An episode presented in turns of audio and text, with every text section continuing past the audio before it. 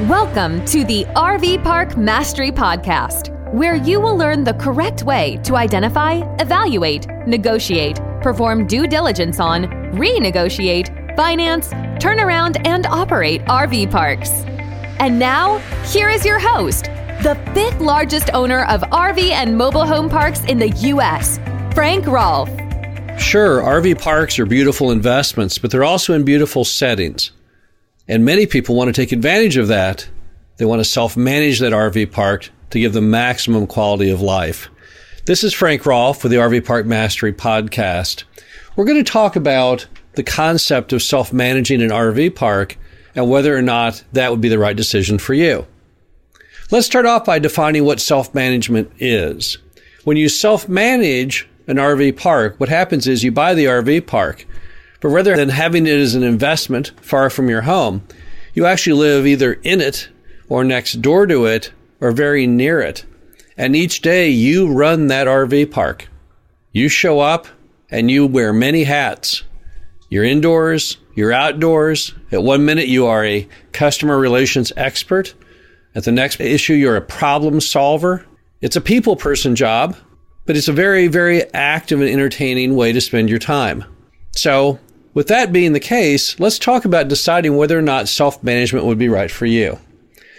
Number one, it gives you greater control of your investment. In fact, all the best RV parks in America, almost without exception, are self managed. I'm talking the top of the top ones.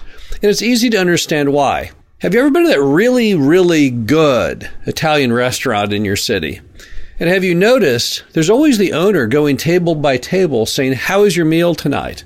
How could it have been better? That's because that owner is so hands on with that restaurant. He's involved in every facet the selection of the food, preparation, everything. And as a result, the customers couldn't be more thrilled. In fact, having the owner there itself imparts a little extra something to the meal.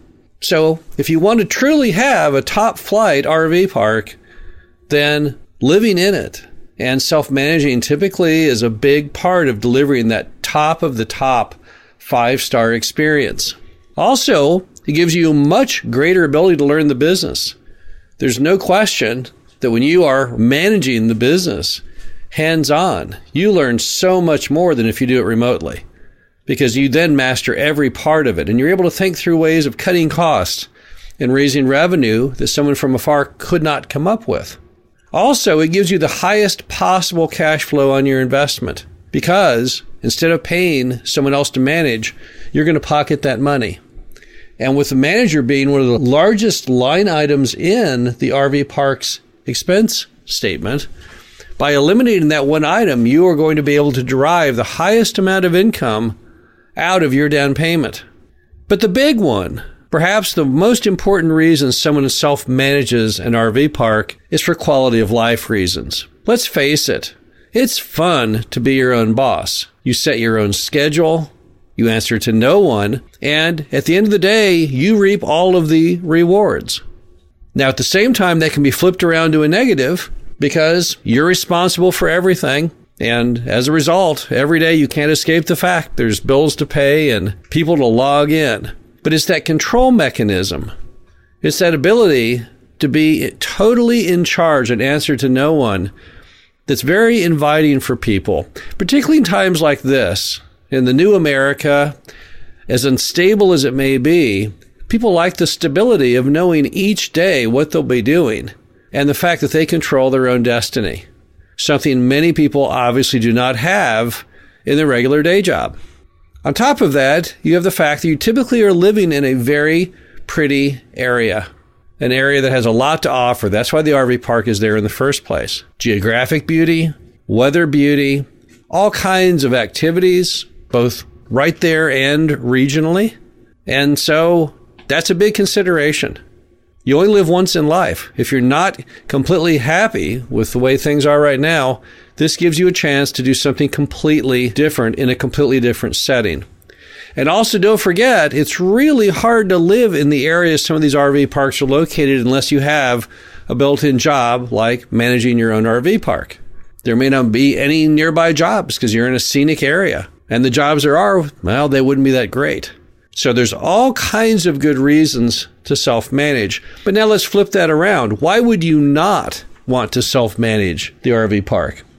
Well, one reason is that you just may not want to do it.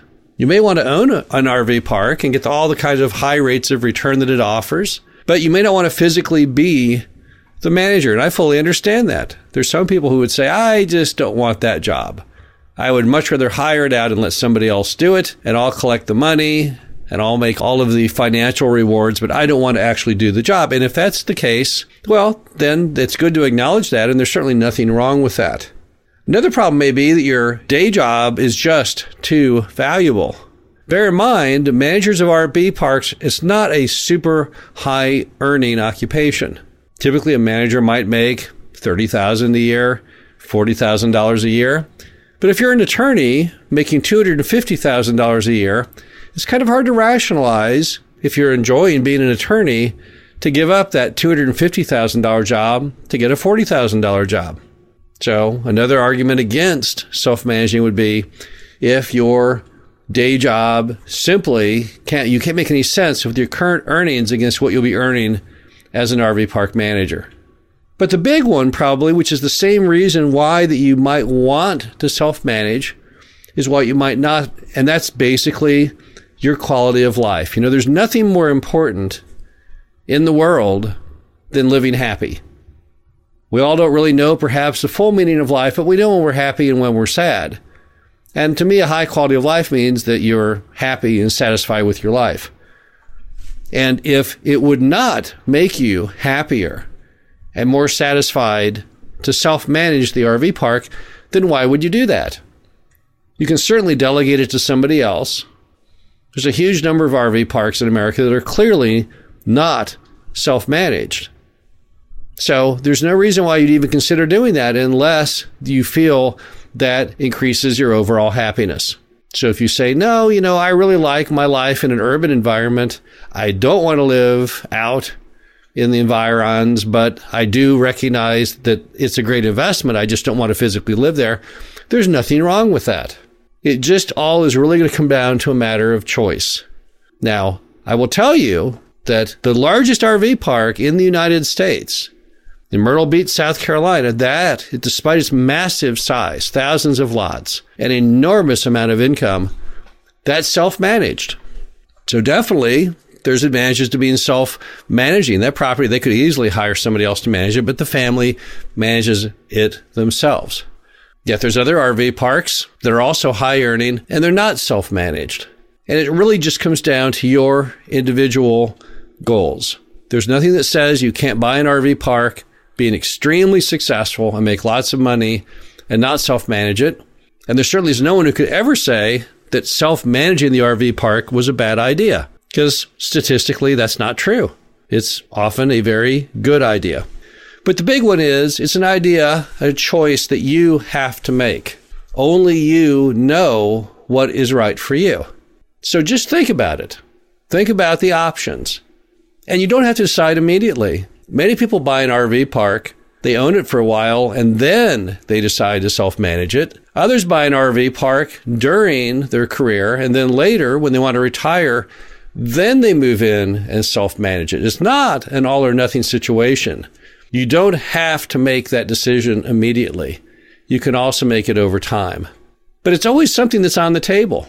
And there are very few investments out there that offer that one additional rate of return, that quality of life. This is Frank Rolfe with the RV Park Mastery Podcast. Hope you enjoyed this discussion of a very important point the ability to self manage, the benefits of self managing, all the good things that can come of it but all the considerations you need to have to make sure that it's the right decision for you. Hope you enjoyed this. Talk to you again soon. Thank you for listening to the RV Park Mastery Podcast. Be sure to visit us at www.rvparkmastery.com, where you can learn the correct way to identify, evaluate, negotiate, perform due diligence on, renegotiate, finance, turn around, and operate in RV parks.